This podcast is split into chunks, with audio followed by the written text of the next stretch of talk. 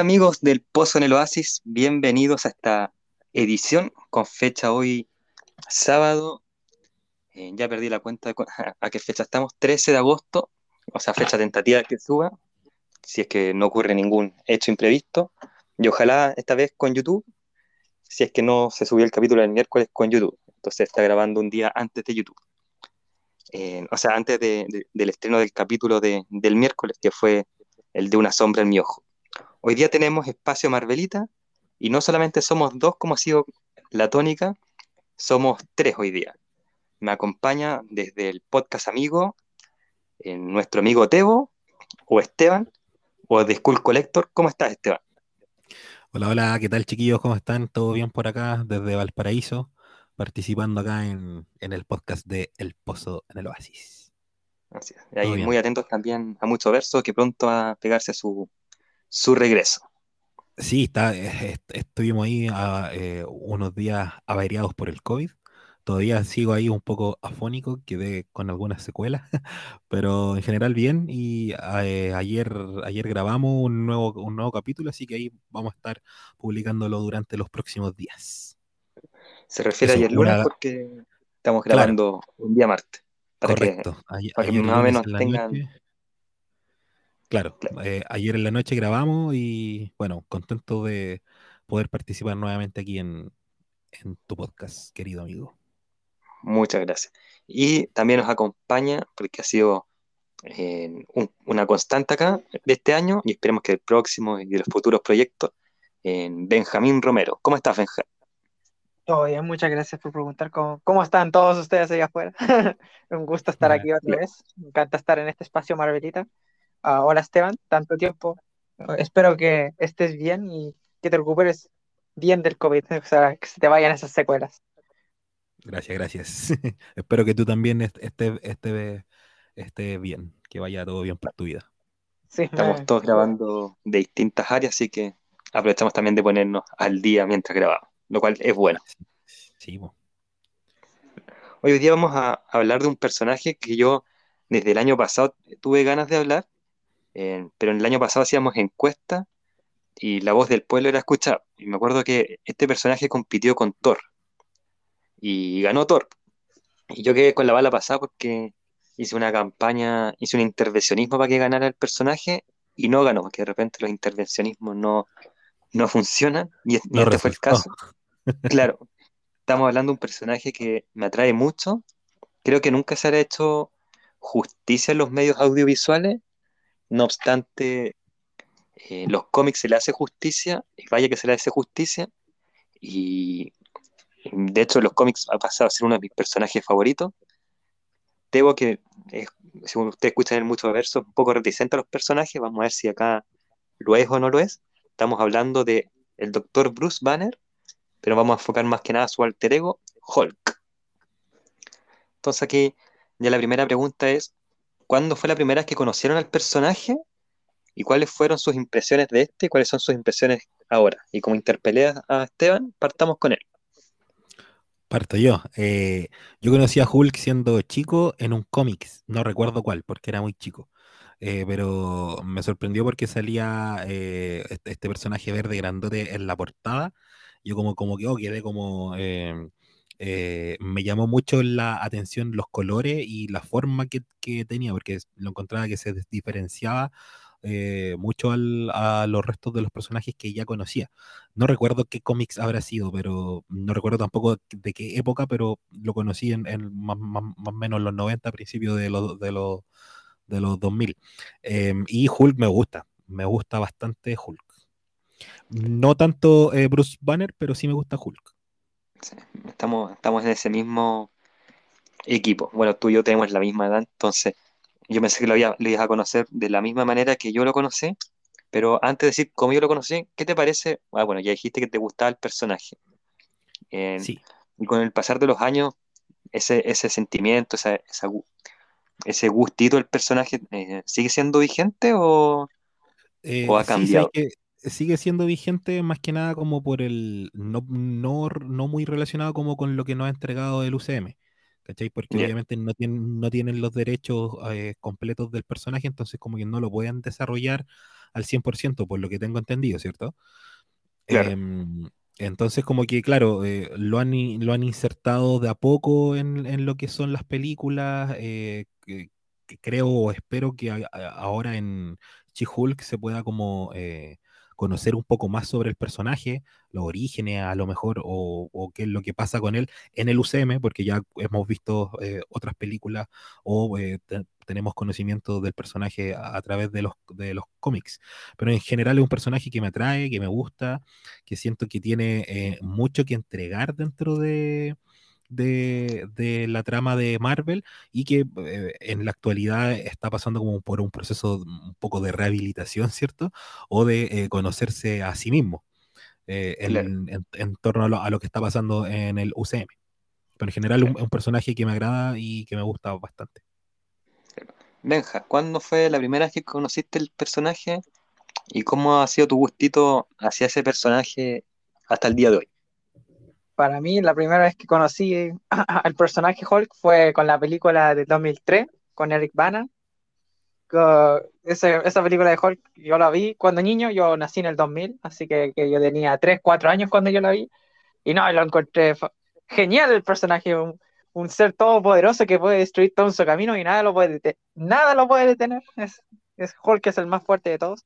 No, me encantaba, yo andaba sin polera por la casa, hacía puro short así, diciendo yo soy Hulk, yo soy Hulk, Hulk aplasta. Siempre me ha gustado el personaje, pero con el tiempo uno va madurando, así que, pero uno no se enfoca tanto ya en el, en el poder, sino que como el dilema que tiene psicológico el personaje dual con Bruce Banner y Hulk. Uno encuentra más interesante eso. Así que se puede decir que ese amor por el personaje sigue, pero ahora lo que me gusta no es tanto la fuerza que tiene, sino que la psicología detrás del personaje, la tragedia que existe. Que, es lo mismo que me pasa a mí. de hecho, Benjamín me, confidenció que para la Comic Con de este año va a ser cosplay de Hulk. ¿En serio? Buena, buena, Benja. eso, eso es broma, pero, pero falta gimnasio, ¿no? Me cago, me cago de frío también. También. Aunque Pero puede ser un, el, clima.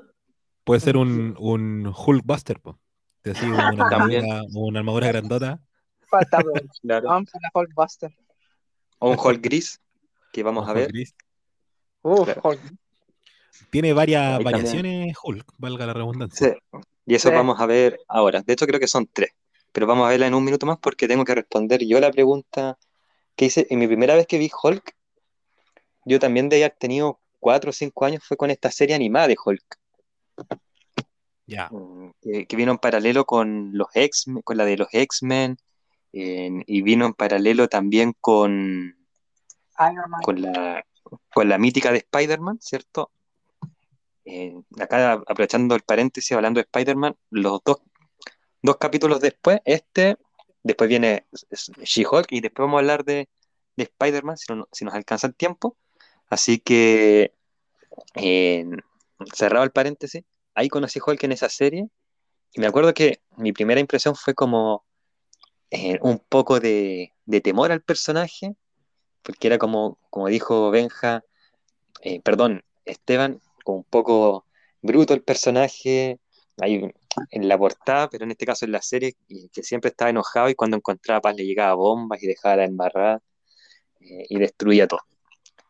Y mi impresión del personaje en ese minuto, como dije, en la serie me daba como un poco de miedo, así como, qué raro que lo pongan en la mañana. Después volví a ver la serie y le tomé mucho cariño al personaje, hasta lo que hoy día los cómics, que como dijo Benja, una cuestión de, las personalidades que vamos a ver ahora, eh, lo hacen un personaje querible y un personaje con el cual uno se puede sentir quizás identificado sobre todo, por ejemplo, en mi caso, que uno sufre bull sufrió bullying en el colegio y como que quiere explotar por una vía y al final igual termina explotando. Entonces, uno se siente identificado con un personaje como, como Hulk o Bruce Banner, Hulk verde y Hulk gris. Que al final eso es lo lindo de los cómics y que Stan Lee siempre quiso conseguir cuando hacía lugares reales o personajes con un drama humano. Oye, como vamos a hablar ahora de la biografía, podemos adelantar un poco de esto. Entonces, Benja, que fuiste el primero en, hablar de la personalidad de Hulk, ¿por qué no nos resumes un poco a qué te referías con eso? Bueno, Bruce Banner era un doctor ah, que estaba experimentando con rayos gamma y en un accidente le, recibió harto, harto rayos gamma en su ADN y eso, eso hizo que naciera Hulk. se vuelve muy musculoso, un monstruo incontrolable, imparable, pero al principio solo cuando se enojaba. Y Hulk no, no es listo, es como un niño. Y un niño, un bebé niño, que destroza todo en su camino. Pero debido a que este es un monstruo incontrolable y Dr. Bruce Banner es como alguien, doctor, que encuentra respuestas, le gusta tener el control de todo, afecta a Caleta su vida porque no puede, no puede tener una vida feliz porque ya sea que Hulk lo, lo va a arruinar o la gente que está en, busca de Hulk, ya sea para matarlo o para quitarle su poder, nunca va a tener una vida feliz, así que está en, un constante duelo de, de, tragedia, ya sea su vida diaria y con lo que lleva adentro. Encuentro muy rígido su, su historia y esta dualidad que existe entre los personajes. Claro, porque hay que decir que eh, el Benja se fue un poco como antes, claro, él salva, él, está experimentando con la bomba gamma y explotar, y salva a un joven llamado Rick Jones, que también es un personaje muy importante, no solamente en las historietas de Hulk, sino que después en los Avengers, salva el mundo de no me acuerdo qué villano. Pero volviendo al tema de Hulk, antes de Hulk, en su infancia le era bastante maltratado por su padre, en algunos cómics como que dejan entrever quizás un abuso sexual, pero todos conducen a, que, a un abuso físico y psicológico. Entonces, la personalidad de Hulk como esta personalidad del tipo que siempre creció temiéndole al padre y finalmente se revela contra la sociedad porque, y no sé, yo creo que quizás Esteban ha visto esta película para hacer una referencia un poco sarcástica, pero no sé si has visto Irene, yo y mi otro yo, alguno de los dos. Sí. Es como más o menos lo mismo que Charlie, o sea que está el personaje de Jim Carrey, que sufría como todos los embustes hasta que explota y nace Charlie, o sea, Hank. Em, es más o menos lo mismo. En el caso de Bruce Banner, aguantó todo hasta que le cayó la bomba y cuando se enoja se transforma en, en Hulk. Y después nace este Hulk gris, que es como el término intermedio, ¿cierto? Claro. Entonces, vemos que el personaje un poco más psicológicamente, como dijo Benja, muy fuerte, porque vemos un personaje que, que, tiene que esconder sus emociones durante toda su vida y ahora, cuando las libra, uy, uy, uy, porque se enoja y no es él cuando se enoja. Claro. ¿Qué le provoca esto, esto de, eh, que se aborde de esta manera la psicología de los personajes? Eh, y lo digo en el sentido que me acuerdo cuando conversábamos con Carlos, que, que ustedes si escuchan el mucho verso lo van a conocer como Veno, eh, y hablamos de esto de, de, la cultura de la cancelación, como que hablamos un poco de estos personajes que, o estas personas que ahora cancelan las, las circunstancias, pero porque estuvieron mucho tiempo en silencio. Entonces, este personaje, Hulk, siento yo, no sé si ustedes estarán de acuerdo, que también mezcla un poco de actualidad. Esto de estar callado y de repente tener la oportunidad de hablar, en este caso Hulk a través de, la rabia y ahora la gente por las redes sociales. ¿Habrá un poco de Hulk en todos nosotros? ¿Qué creen? Yo creo que sí, por supuesto. Eh, bueno, a mí me gustaría, antes un poco de, eh, responder, o sea, también creo que respondo un poco a la pregunta, es como ir un poco más atrás en lo que es el personaje. Eh, el personaje fue creado por Stan Lee y por Jack Kirby. Eh, siendo su primera aparición en El Increíble Hulk 1, que se publicó en 1962. O sea, un personaje que, tiene ya 60 años.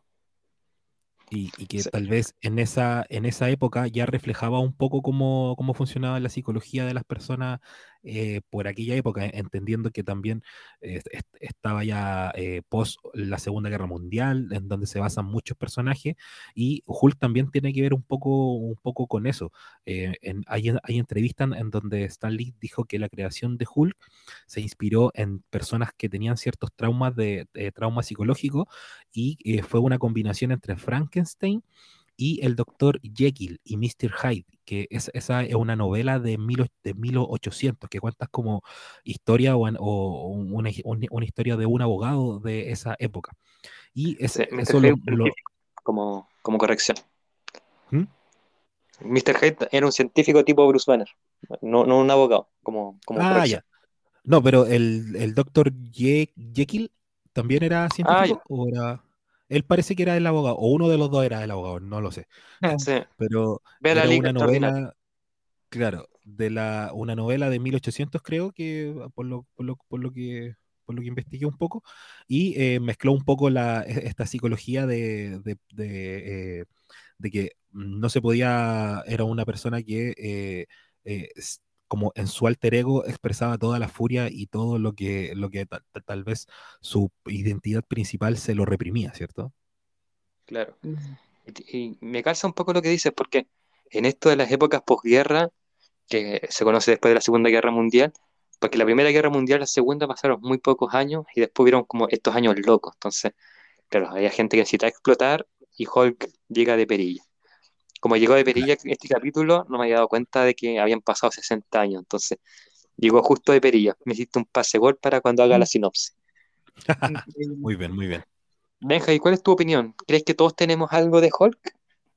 Sí, yo creo que 100% que todos tenemos algo, algo de Hulk en todos nosotros, porque yo creo que todos, todos, todos hemos, una vez hemos querido estallar, pero si es que estallamos dejamos la pura caga, ya sea físicamente o psicológicamente así no, yo creo que Hulk está en todos nosotros. hay, un, hay un Hulk en todos nosotros. Efectivamente. Eh, oye, veamos un poco los poderes de Hulk, son bastante buenos. Eh, cuando es Bruce Banner, o es el profesor Hulk, o es el Hulk gris, eh, tiene inteligencia. De hecho, acá voy a leer un poco del Hulk gris, porque quizás muchos estén metidos y no lo vamos a abordar mucho por un tema de tiempo y porque no hay mucho de él. Pero más que nada, es un tipo que es genio, como en conocimiento, pero, pero a la vez es bruto, entonces eh, ambas cosas resultan fatales para él. Esto quería ponerlo un poco de paréntesis porque nos vamos a enfocar en, el Hulk que amamos todos, que es el verde, eh, y el Bruce Banner. Pero hagamos una pequeña referencia al Hulk gris, con esto que les di nomás. Pero antes un paréntesis, porque el Hulk original no iba a ser verde, pues iba a ser gris. Y por de la tinta o algo así, terminó siendo verde y sus pantaloncitos morados. ¿Qué les gusta del Hulk gris?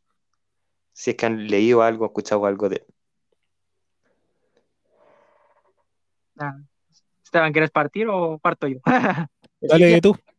Dale, dale, Benja sea, mi conocimiento del Hulk gris es que también era que porque se acabó la tinta y fue como un buen chiste, así como, ah, bueno, que, cosas que pasan en los cómics, pero conociendo más a profundo un personaje, sé que es más poderoso que el Hulk verde, es más inteligente y, que yo por lo menos esperaba que un día en el MCU llegaran a ese Hulk gris, o sea, que sea todo poderoso, o sea, aún más poderoso de lo que es. pero también que tenga esa inteligencia. No exactamente lo que tenemos ahora con Profesor Hulk, pero mm, mm, un Hulk más controlado. Claro. Pero que la vez era un poco torpe mm, por mis recuerdos de la serie, en el sentido que quería ayudar y la embarrada porque intentaba demostrar su inteligencia, básicamente para lucirse con la, con la She-Hulk, que es la prima, así que es bastante enferma la serie ahora que lo estoy pensando en voz alta. Oye, yo... Este Hulk gris yo tengo entendido que eh, este Hulk representaba un poco como la faceta adolescente de, Bruce, ¿o no? Por eso tal vez era un poco más... más podría ser. No, no, lo tengo muy claro, pero podría ser, porque me, hace mucho, mucho, mucho, mucho ruido eso. Sobre todo cuando, cuando leo, cuando leí hace unos años Hulk en Grito Silencioso, que es como una especie de guardia, pero es medio torpe, entonces sí puede ser. O el cabecito de músculo que todos tenemos de compañero en la universidad. Claro. Oye, pero ahora sí podemos ir dentro de los poderes de Hulk, que el Hulk verde ha tenido muchas personalidades y lo vamos a abordar quizá en algún minuto. Eh, hay una que me encanta, de hecho, que está en uno de los cómics que estoy leyendo, releyendo ahora, y que lo he leído, releído varias veces porque es de mis favoritos, está en mi top 5 de cómics. Pero dentro de los poderes de, de Hulk, en longevidad, en resistencia, se regenera a una velocidad sobrehumana, sobre todo entre más enojado, más fuerza, más regeneración y más longevidad.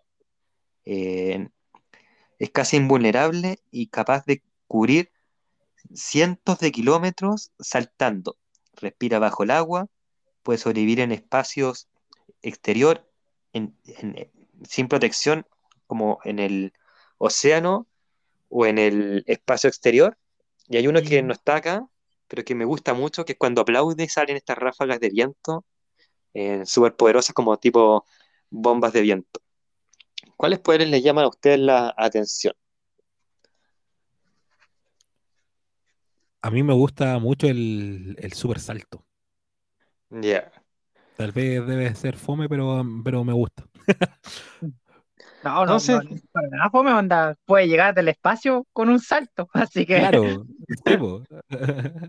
Y el de Benja también es el salto, por lo que estoy infiriendo. a mí me gusta el hecho de que se vuelve aún más poderoso cuando se enoja. Ah, ya. A medida que se enoja, se vuelve más, más poderoso. Sí.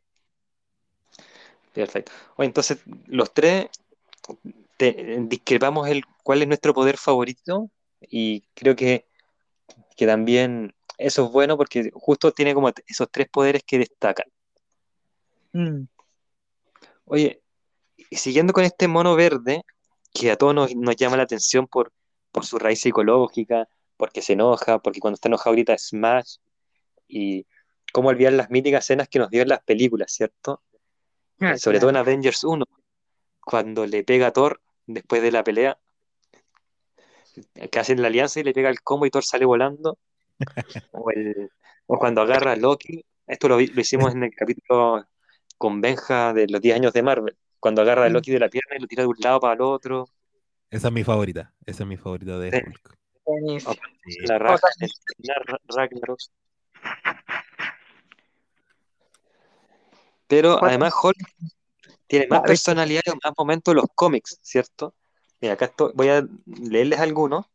Hemos hablado de Bruce Banner, del Hulk gris, pero hay un Hulk maestro, que es el Hulk del futuro, o de uno de los tantos futuros de los cómics, en un futuro desgastado por una guerra nuclear, y es prácticamente el hombre más fuerte y el único que se mantiene como, como zen, por decirlo de alguna manera. Mm. Está, este es más conocido de las guerras eh, secretas. Ya se sabe que vienen las guerras secretas, pero estoy hablando de la del 2018-2019 de los cómics. Estoy hablando de esta de 1980, que lo vemos como un Hulk genio, ¿cierto? El Doc Hulk que estamos viendo en Endgame. Está un Doc verde, que es el que vemos, hemos visto últimamente con el virus extremis de Iron Man que sana el cerebro de Bruce Banner y que también es, post Segunda Guerra Mundial, Segunda Guerra Civil, perdón. Pero el que quise dejar para el final, porque es uno muy reconocido, es el, y yo creo que todos los que han leído Planet Hulk lo van a reconocer, el cicatriz verde. No sé si han leído ese cómic. No, no he tenido la oportunidad de leerlo. No me suena. Ah, se los voy, eh, ese va a estar en mi recomendación, ahí se los voy a resumir para que vean. Es uno de los mejores cómics del último tiempo de Marvel, junto con otro de Hulk. Pero básicamente Hulk aterriza en un planeta y él, no voy a contar a grandes rasgos ahora, porque lo voy a contar en unos minutos más, pero es como una especie de profeta y, de salvador, y porque su sangre tiene unos beneficios para ese planeta. Ah, pero ¿eso no es Planeta Hulk? Planeta Hulk. ¿Qué dije yo? Ah, como ¿A habéis dicho? ¿Algo sangre Hulk? ¿Algo? No, dije Planeta Hulk. Ah, y, el y, ahí, y que era ahí conocido como el cicatriz verde. Ah, el cicatriz verde, eso dijiste, sí. sí eso, dijiste. No, el Planeta Hulk sí. sí, una gran historia. Una, una de las grandes historias, que no es muy, muy original la idea porque si alguien ha visto Gladiador, más o menos ya tiene la mitad de la película, o sea, del cómic o de qué se trata. Oye, y una consulta, ¿el Hulk rojo? El Hulk rojo, bueno, ese es un personaje que no es parte de, lo que estamos viendo ahora, que lo vamos a ver de hecho en unos minutos como uno de los familiares de Hulk, ah, porque es Tadeus Thunderbolt Ross, el suegro que adquiere los poderes de Hulk rojo para detener a Hulk, entre otras cosas, y también tener poder. Eh, y que estaba siendo interpretado por, por no me acuerdo quién. Eh, acá está el nombre, lo estoy buscando. William Hunt. Eh, eso, William Hunt, que lamentablemente falleció grabando She-Hulk, entonces no sabemos si van a estar sus escenas o las habrán quitado. Lo vamos a saber el jueves cuando estrenen la, la serie de She-Hulk Attorney of Law. Pero bueno, lamentablemente falleció que está haciendo bastante entretenido en Black Widow, que es una de mis películas favoritas, lo hizo espectacular. Pero gracias Esteban por mencionar el Hulk rojo, porque podemos pasar a mencionar el mundo Hulk, aparte de, de lo que han sido sus poderes, que ya los vimos, y un poco de la personalidad del personaje. Y partamos al tiro con la familia. Y yo creo que, como nuestro próximo capítulo es a tratar de este personaje, podríamos partir con este personaje de la familia, que es She-Hulk o Jennifer Walters. abogada, vamos a hablar más de ella en, el próximo capítulo del espacio Marvelita. Pero lo único que vamos a decir ahora es que en un caso de urgencia, Bruce Banner le da su sangre y se convierte en este personaje. No vamos a decir nada más de nuevo porque va a estar en el siguiente programa, pero les gusta un poco la relación, que ya sea por lo que han visto los trailers o si es que han leído algún cómic que se genera entre primo o prima. Partamos acá con, con Benja.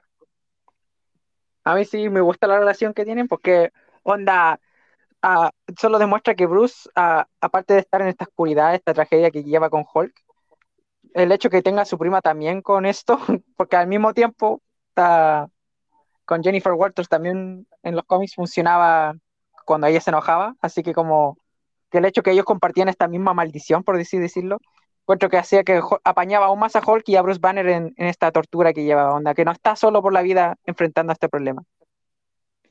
Perfecto. Esteban, ¿algo que quieras añadir?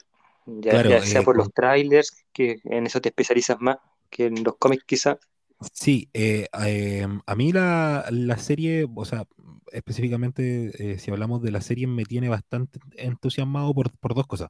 Uno, por, por, ver el, por ver a Hulk desarrollarse un poco más dentro del personaje eh, por presentarlo tal vez desde, o conocerlo desde, desde, otro punto de vista, la relación que va a tener obviamente con su prima, eh, lo que dijo el Benja también creo que es súper importante, que, que va, a él lo va a hacer sentir que no está solo viviendo este caos dentro de, de su cabeza, ¿cierto? Em, y creo que lo que más me tiene entusiasmado aún eh, es que va a aparecer el glorioso Daredevil.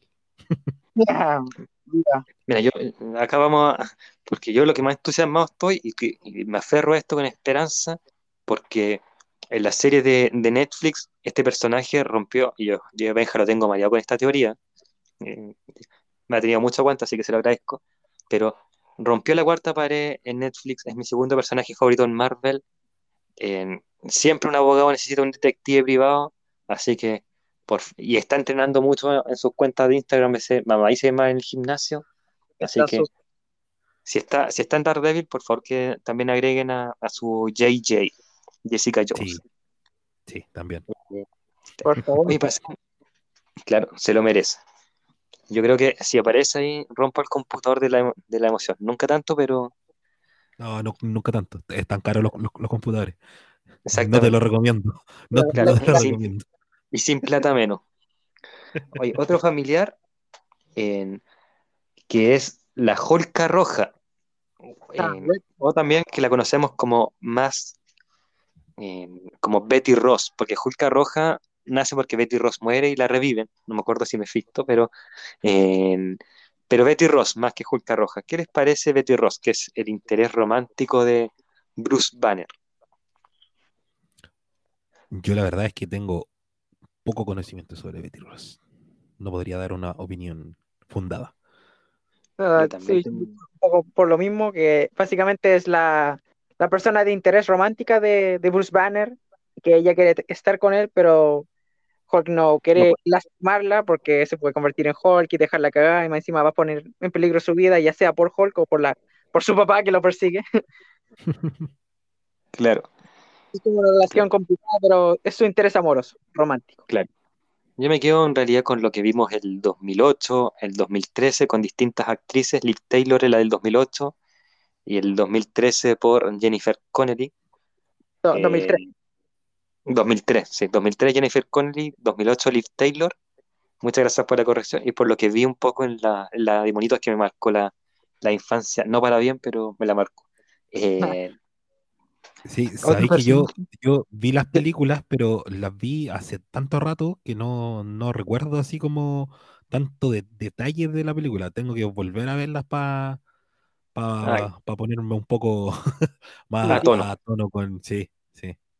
A mí me pasa que la 2003 la vi una vez, pero la encontré a nivel Daredevil de Ben Affleck. pero la, idea era, la idea era buena. Y la del 2008 me gusta la pelea final, por lo que tengo también como como recuerdo. Muy buena. Sí. Oye, y terminemos, bueno, nos quedan dos familiares. El otro es el Hulk rojo que había mencionado Esteban. Eh, ahí por Tadeus Ross, este general Thunderbolt, que tiene su obsesión con capturar y experimentar con Bruce Banner. ¿Les gusta este personaje?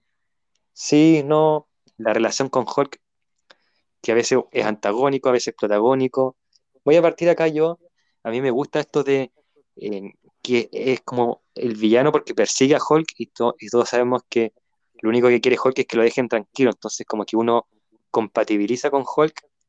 Y además que el tipo es como bien pesado porque como que le da lo mismo a la hija, todo lo deja tirado, pero al final igual muestra sus, rangos, sus rasgos de humanidad de vez en cuando, entonces me gusta eso porque el mundo de Hulk, aparte del Hulk gris, en sí es un mundo gris, no está el personaje 100% bueno, ni el personaje 100% malo, y Thunder y, nuestro general Ross es un personaje que escapa de la regla, es malo, pero tiene sus manchitas blancas. ¿Qué les parece a ustedes? A mí me gusta porque siento que eh, tienen que, dentro de la historia de Hulk y del desarrollo del, personaje, eh, eh, tienen que aparecer personajes que le equilibren un poco la balanza en cuanto como a, como a poderes o, que le puedan hacer un poco como la competencia en cuanto a, habilidades o, a las destrezas que puedan tener eh, cada uno de los personajes. Entonces, me gusta, me agrada. Claro, o sea, un bienvenido. Bienvenido, bienvenido. Bienvenido. Ah, sí, a mí me agrada, onda, vuelve la relación que tiene con Betty aún más complicada, pero interesante. Que quiere buscar a Hulk ya sea para destruirlo o para robarle los poderes.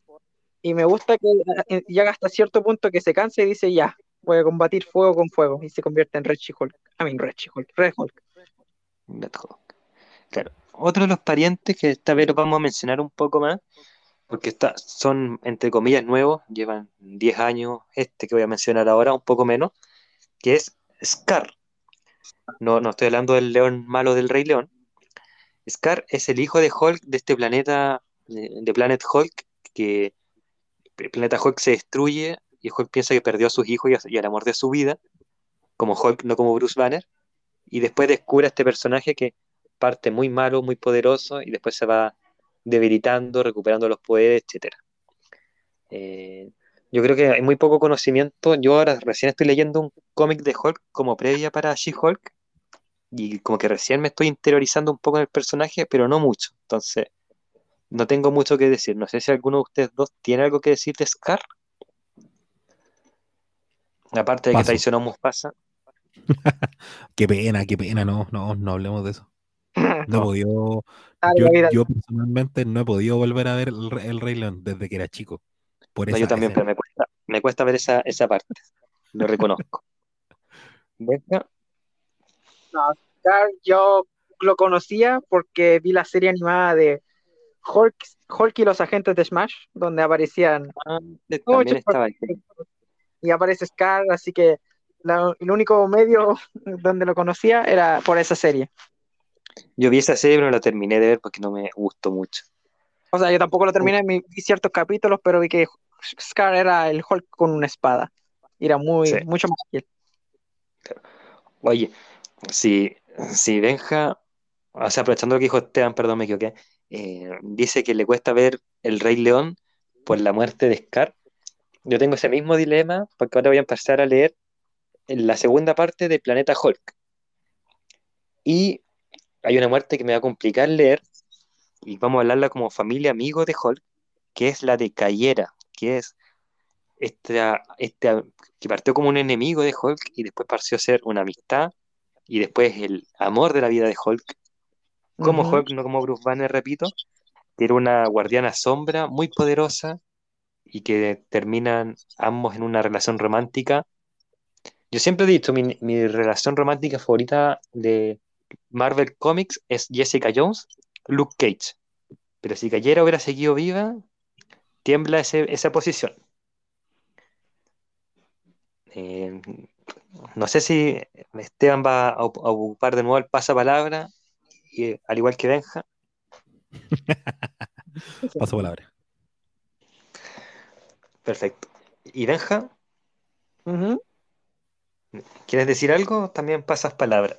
No, paso palabra. O sea, yo también conocía del personaje que, de que hablas, porque me vi el cómic Ah, me vi el cómic. Bueno, leí el cómic y también vi la película animada de Planeta Hulk, que también la recomiendo, gente. Ah, no sabía que existía. Es bien trágica el personaje, onda, también onda, hubiese sido muy lindo que Hulk, decía Hulk o Bruce, pero en este caso Hulk, hubiese tenido algo bonito, pero siempre, nunca le duran la felicidad. Oye, pasemos a los amigos. No sé si este es un amigo, o por lo menos amigos como este, para que quiero enemigos. Eh, Rick Jones, que también con el tiempo pasó a ser otra especie de Hulk llamado Bomba. Pero sin Rick Jones no hay Hulk, y sin Hulk no está la maldición de Bruce Banner. Rick Jones, que partió como cantante, un poco como queriendo entrar al mundo de los Avengers, pero era muy Perkin, algo así. ¿Qué les parece Rick Jones, que es como ya más conocido?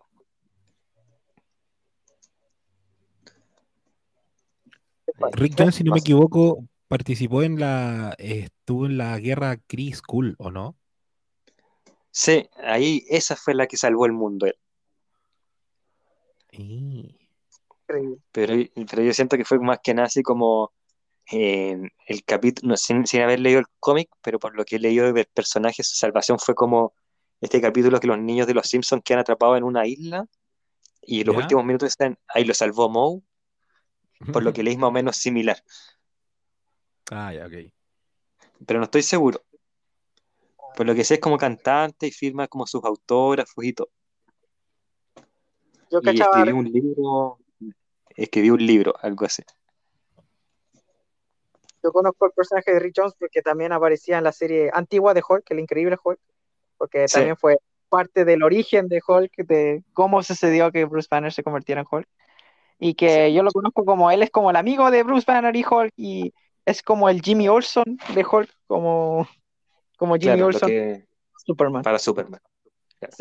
yo también lo conocí primero ahí en los 90, después como que me fui interiorizando un poco más, como tú dices. Otro personaje, que en este caso es el fan número uno de Hulk, es Amadeus Cho, este niño prodigio. Si usted no ha escuchado un poco quién es Amadeus Cho, eh, si ven la película de Avengers Age of Ultron, que a mí me gusta, no está en mi top, pero una vez leí en las historias de Benjamín, que está en su top 10, eh, hay una científica que, que aparece ayudando a Tony Stark principalmente con apellido Cho, y es la mamá de Amadeus Cho, así que aún no la han introducido al MCU. Y él es el fan número uno de Hulk, el que lo ayuda a llegar al planeta Tierra después de ser desterrado eh, es un niño genio, es como el octavo, la octava persona más inteligente del mundo. y que después también pasa a ser un Hulk. Eh, ¿Qué les parece este personaje, por lo menos por lo que he descrito? Eh, yo, no yo no tenía mucho conocimiento sobre Amadeus Cho, sí, me sonaba por el apellido, por lo, por lo que dijiste de, de, la doctora de la película. Em, claro. Pero claro, yo siento que eso responde un poco a, a lo que ha venido haciendo Marvel desde hace muchos años, décadas, de eh, poner un poco como sucesores de eh, los personajes eh, principales o referenciales, como en este caso Hulk, o como Iron Man que han tenido, o Spider-Man que han tenido personajes que continúan un poco como con el legado de, de lo que plasmó cada uno de, estos superhéroes desde su inicio. Toda la razón. Sí. Además que no podemos pedir todos los personajes del mundo porque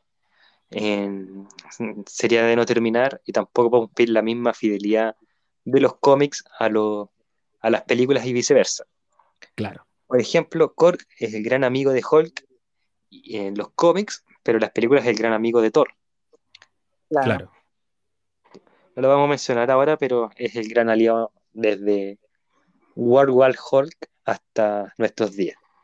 Claro. Pasemos a los eso, bueno, disculpa, eh, Rodrigo, pero e, eso siento, yo que responde un poco como a, esta, como metodología que ha tenido Marvel de, eh, no basarse 100% en lo que está plasmado en los cómics como para, obviamente, no spoilearse y, sorprender un poco con, el desarrollo de las tramas y de los personajes, que también obviamente ha sido muy criticado o ha sido muy avalado por distintos sectores de los fans o seguidores de Marvel.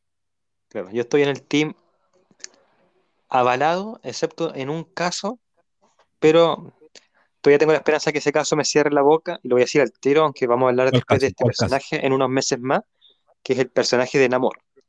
Namor, ah, porque, ya. Porque me cargó que en la Comic Con, yo sé que ustedes grabaron el mucho verso esto ayer, creo, pero me cargó que el tipo como que en su discurso, en vez de hablar del personaje y lo feliz de estar en el MCU, deja entrever que que no está ahí tanto por su talento, sino porque querían hacer la inclusión. Como que me, no me molestó porque tampoco es como algo grave, si al final entretenimiento, pero fue como gánatelo por tus méritos, compadre.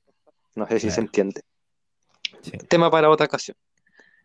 Ah, yo quisiera decir algo rápido que estaba diciendo el Esteban, que claro, yo, yo también conocía a la Matías Show, que también yo lo conozco como el sucesor de Hulk, que en un momento Bruce Banner dejó de ser Hulk y Amadeus Cho, que era súper fan de Hulk, pues eh, cumplió su deseo y se convirtió en un Hulk. Y por mucho tiempo así fue el Hulk en Marvel Comics, igual que como decía que habían sucesores como Ironheart, estaba Miles Morales, estaba Miss Marvel, creo que era como All New, All Different Marvel. Marvel en los campeones.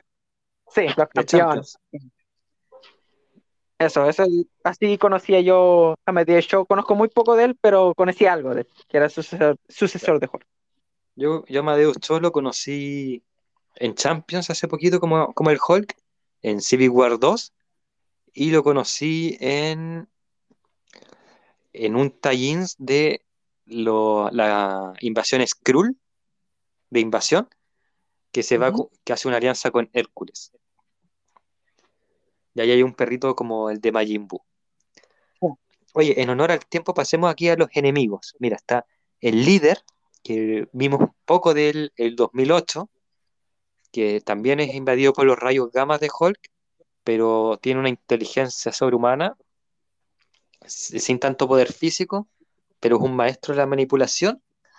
Está Abominación, yo creo que es el más conocido de los villanos de Hulk es, el que vimos en la película del 2008 como el gran villano, vimos como una especie de cameo, yo creo que cuenta como cameo en Shang-Chi, lo vamos a ver de nuevo en la serie de She-Hulk. Eh, recuerden a propósito que la próxima, el próximo espacio Marvelita, no necesariamente la próxima semana, vamos a hablar de She-Hulk. Eh, quizás comentando los capítulos que alcancemos a ver de hasta esa fecha, cuando sea, ahí, ahí veremos. Y el otro gran amigo, enemigo que me aparece aquí es Miek, que es otro personaje que aparece en Planeta Hulk y que en un plot twist brillante traiciona a Hulk. Pero hablemos de los dos primero, del líder y de Abominación. ¿Qué les parece? No, bueno, pues, que...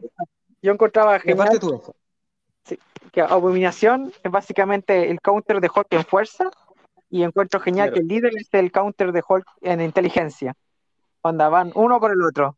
Encuentro perfecto esta dualidad y este paralelo que existe entre los enemigos. El líder contra Bruce Banner, por ejemplo, como símil, y Hulk con Abominación, ¿eso? Exactamente, sí. Sí, yo igual concuerdo con, el Benja. Eh, era un poco a lo que yo me refería anteriormente con eh, esto de equilibrarle un poco la, balanza, entendiendo que Hulk, eh, siendo considerado como el vengador más poderoso o uno de los personajes más poderosos, inevitablemente debe tener un, personaje que lo contrarreste en cierto aspecto. Porque si no sería Hulk destruyéndolo todo. Exactamente. Oye, y hablando de eso de, Hulk destruyendo todo, porque. me duele. Pero estaba buscando cómics de Hulk recientemente, como les dije, para esta previa que me gusta hacer antes de la serie, y encontré varias versiones de Hulk, no solamente en el mundo Marvel, sino que, por ejemplo, Hulk versus Batman, Hulk versus Superman. Eh, tuve tentado a bajarlos. Eh, habían también unos bastante conocidos dentro de Marvel, como por ejemplo Hulk vs. Wolverine, que eh, como ahí Esteban dijo al, principio del capítulo, que él había aparecido en, el 62 Hulk, los primeros números de Hulk o de Wolverine, como individual no me acuerdo, eran peleas entre ellos dos. Sí, la primera aparición de Wolverine fue un cómic de Hulk. Eso, claro que Wolverine era un mutante que tenía, que le habían pagado para cazar este pie grande que resulta ser el gigante esmeralda, como también se le conoce a Hulk. Hoy hemos hablado también de la evolución de, Hulk en los cómics y en las películas, ¿cierto? En, los cómics, en líneas generales, podemos decir eh, que este personaje verde ha sido como, si bien de pocas palabras y voy a destruir y, y dejarla embarrada, en sí le han dado un poco más inteligencia al mono verde. En las películas ha estado al debe, por, como dijo Esteban también al principio, estos problemas legales, un poco entre marcas, más o menos lo que pasó con Scarlet Witch. Pero tengo que mencionarlo. ¿Les gustó el romance con Black Widow? ¿Le hubiese gustado ver más? ¿Qué lata que se haya generado? ¿Qué les parece? Partamos con Esteban. A mí me gustó, pero quedé con gusto a poco. Siento que ambos personajes se merecían que, este, este romancito que, tenían se, desarrollara un poco más. Eh, como para siento que, ambos personajes se lo merecían. Y mm. sobre, todo por, el, fin de eh, eh, cómo terminó el personaje de, Black Widow. De Natasha. Es la segunda persona que le escucho eso. La primera soy yo. Esteban, ¿tú estás de acuerdo con eso? ¿Con nosotros dos? A mí, yo, yo, me dijiste Esteban, pero sí, comparto la misma opinión, que ah, no me desagradó la relación, onda, sí se podría decir que salió de la nada, onda, se mete a la película y es como, ah, o sea, están juntos, ¿ya? Y, y, interesante la relación que ambos tienen, ambos son vengadores, pero obviamente por, Hulk no pueden estar juntos, pero también la Widow también está como complicada, como ella dice en la película que no Hulk no es el único monstruo en el equipo. Claro. Pero se podría decir que sí, hay un gusto a poco que es donde se más se desarrolla es en Age of Ultron, donde recién se presenta y desde ese punto en adelante pues, se va de la Tierra, está Ragnarok, que después Infinity War está ya no hay tiempo para romance, así que sí, bueno, que un gusto Y se genera, como dice. Dale, dale. Sí, eh, aparte que ambos, en cierto sentido, eran como eh, sus cables a tierra. Sí. Mm. Era como, enójate, pero vuelve. Y el otro era como, mata, pero no tanto. Un poco, un poco rara, pero buena. Un poco tóxica la relación, pero, pero le funcionaba. Claro. pero como dice Vision, y como también dijo Benja, en, Infinity War se produjo solamente una situación incómoda. Ese That's, Awkward fue, fue monumental. Lo dijo Sí, lo dijo Vision cuando se encontraron cara a cara. Oye, pero ahora ya más o menos para ir cerrando, en esto de, antes de pasar a las recomendaciones que tenemos que hacer, me gustaría preguntarles, eh, Lu, Ferrigno, ah, Que, fue, que fue el actor que hizo Hulk en la serie, Eric Bana, actor de Hulk 2003, Edward Norton, del 2008, Mark Ruffalo, ¿cuál es el peor y cuál es el mejor Hulk para ustedes? ¿Y por qué? Pregunta difícil, pero... ¿Quién quiere partir? Voy a partir yo porque la pregunta es difícil. Voy a mm. poner como, como peor Hulk, sencillamente porque la idea era buena, la película mala y prácticamente, o gran parte de, la culpa fue la actuación. Voy a poner al señor Eric Bana como mi peor Hulk del, de lo que puede ser eh, esta visión de Hulk en lo que es audiovisual. Lou Ferrigno he visto pocas escenas y me ha gustado, pero no me gusta tanto como Bruce Banner, porque no junta ni pega. Y para mí, eh, por el tema de las redes sociales en realidad, y, por la cara de, de, pelmazo que tiene, en, las primeras películas que, que, hizo el personaje, para mí, mi Hulk favorito es el de Mark Ruffalo. De nuevo, porque como Bruce Banner tiene una cara de perdedor que, lo hace genial, y como Hulk eh, también encuentro que, que le pone su, esfuerzo. Mm. Pasemos ahora a, quien quiera, a Benjamín que tiene la letra B, por, abecedario. no, yo creo que el peor, ahora, no, no, esto no es nada contra el actor, sino que el material. O sea, el material recibió era malo. Yo creo que también Eric Bana, como porque ya su Hulk destrozaba todo, onda.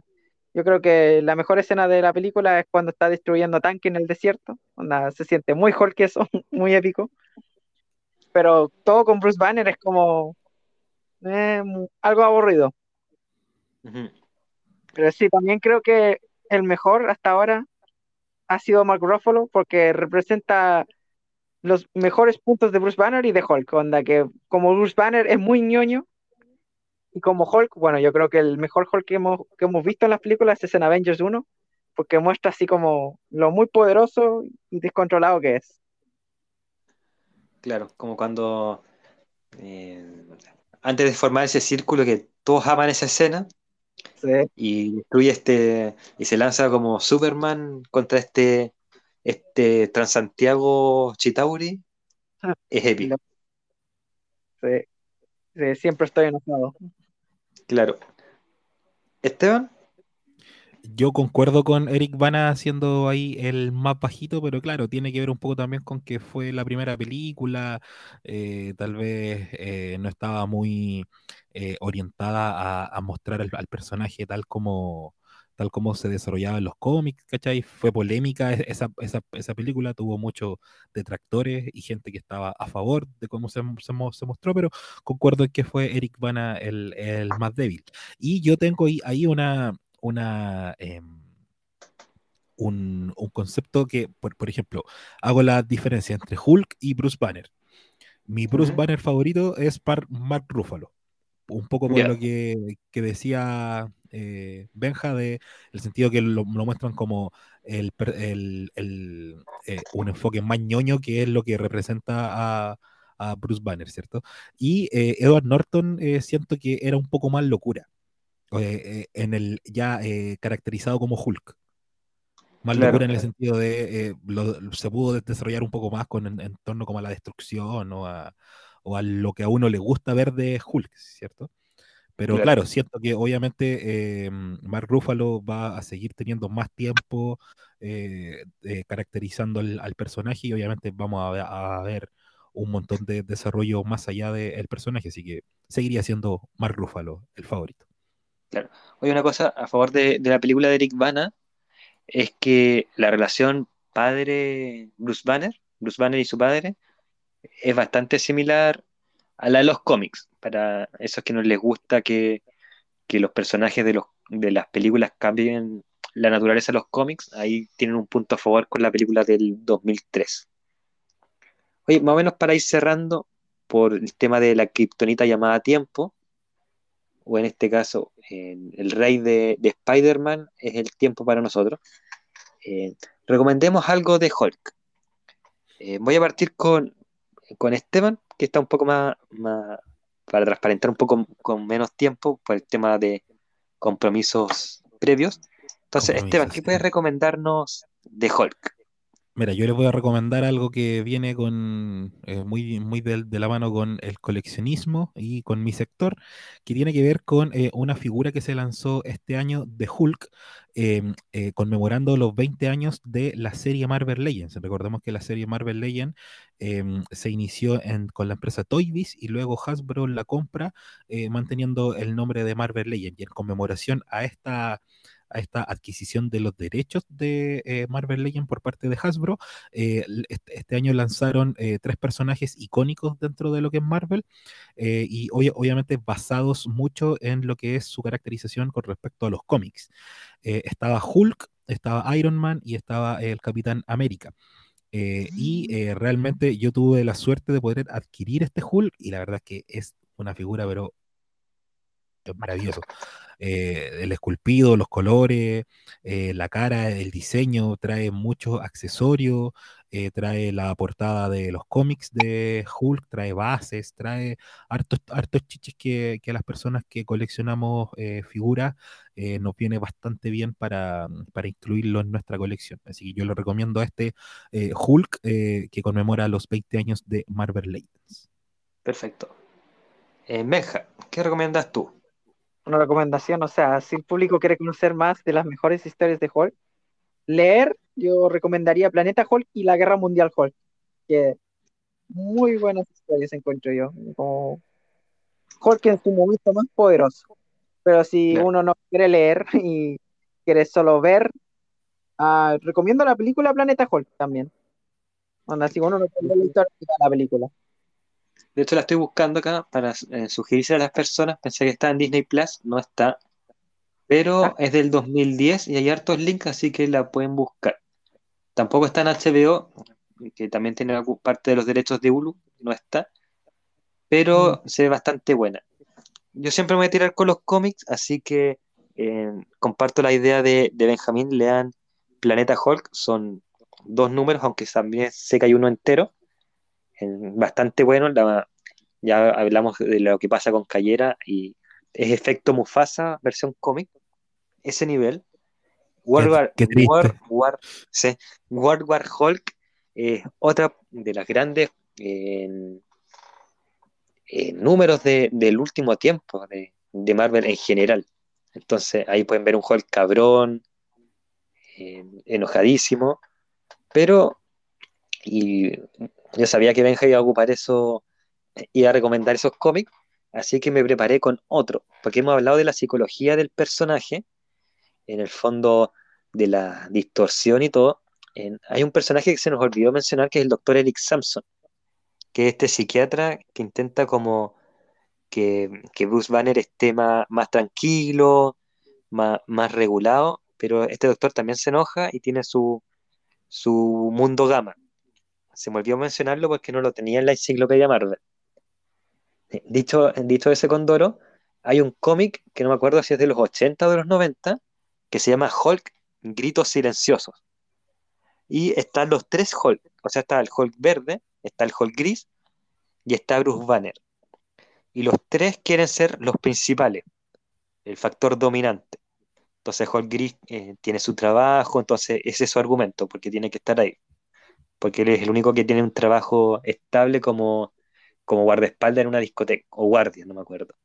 El Hulk verde porque es el que protege a los dos personajes, y Bruce Banner porque es el que es el ser humano, pues el que es el que se relaciona. Entonces van a la terapia con el doctor Samson, hay algunos hay conflictillos que los buscan la mafia por culpa del Hulk gris. Hay, un, hay unos problemas, es como aquí no hay quien viva, otros son multitud, pero combinado con psicología, acción y comedia. Entonces, ese sería como mi, mi recomendación, aparte de, estos números que dijimos, eh, Planeta Hulk, la Guerra Mundial Hulk, échale una ley ahí a esto más retro que es Gritos Silenciosos. Así que esto fue nuestro capítulo de hoy. Espero que les guste, eh, que comenten ahí si está el canal de YouTube, cliquen la campanita, seguir en Spotify y en los medios respectivos. gracias Esteban por participar. ¿Dónde te podemos encontrar en Instagram y en YouTube? Eh, me pueden encontrar en el Instagram de School Collector, donde eh, estoy subiendo todo lo que es em, fotos, eh, reels y todo lo relacionado con el coleccionismo de figuras de Marvel Legends y de otras otras sagas u otras em, series o colecciones también. Y también estamos subiendo todo lo que es el podcast eh, Mucho Verso. También nos pueden encontrar en Spotify eh, como Mucho Verso y en YouTube como The School Collector y también el TikTok de School Collector 90, donde pueden encontrar también contenido de redes sociales. Empezamos a mandarle un saludo a Veno, que también vino una vez acá al podcast y lo hemos pasado, hemos hecho un buen grupo acá entre los tres, por lo menos en mi opinión. No sé si estarán de acuerdo los chicos, pero mm. ahí hemos hecho una buena amiga, al igual que Benjamín. También hemos hecho una buena amiga y con, con Benja, así que Benja también, ¿dónde te podemos encontrar? Me pueden seguir en Instagram, Benja-3000. Claro. Ahí también, eh, ahí en esa cuenta de Benja3000, hay escenas de, de, películas épicas de no solamente Marvel, sino que de DC, de Star Wars, y también ahí están algunos reviews que hace de películas que, que he visto. De hecho, yo no iba a ver que no vi hasta que vi la, la y lo, lo digo de hecho media, hasta que vi las reseñas de Benja, así que ahí lo tienen. Ahí Benja-3000. Recordarle a la gente que tengo cuenta de sponsor.gg para llegar a la meta, a ver si me donan y de acá a fin de año comprar gracias a sus donaciones a Mico el micrófono y así tener un mejor ambiente. Y para recordarles que no sabemos cuándo va a salir, pero para la próxima entrega del espacio Marvelita eh, vamos a hablar de She-Hulk. Y dependiendo cuántos capítulos hayan habido, porque se estrena el jueves 19, vamos a comentar un poquitito qué nos han parecido los capítulos que han habido eh, y cómo y qué esperamos de la serie, pero eso depende de, de cuándo grabemos, porque si grabamos cuando terminó, el último capítulo de la temporada, que va a ser en enero, vamos a hablar de todo, entonces no va a servir mucho. Así que ahí vamos a ir viendo. Así que atentos a El Pozo en el Oasis. Muchas gracias por escuchar, amigos. Eh, gracias, Benja, gracias, Esteban, por asistir. Eh, y nos escuchamos en otra ocasión. Saludos, que estén bien. Chao a todos. Chao, chao a todos, que estén bien. Un abrazo. Como ustedes saben, el Post en el Oasis tiene algunas pymes que les gusta eh, ayudar, como por ejemplo Trade Games, la mejor tienda de Funcos. Ahí accede a su catálogo online y ve qué productos, Funcos y otras cosas tiene que ofrecer. Cosplay Store Chile, la mejor tienda de accesorios para los cosplayers. Ahí hay lentes, pelucas, ropas, entre otras cosas, ahí en Cosplay Store. Lanas patas de lana, accede ahí a los mejores productos referentes a los que les gusta bordar, coser, Vas a encontrar lanas, agujas y muchas más cosas en lana, pata de lana. Y mi arte pixel. Ahí vas a ver llaveros, imanes, cuadros y más cosas en formato pixel de tus personajes favoritos de la cultura popular.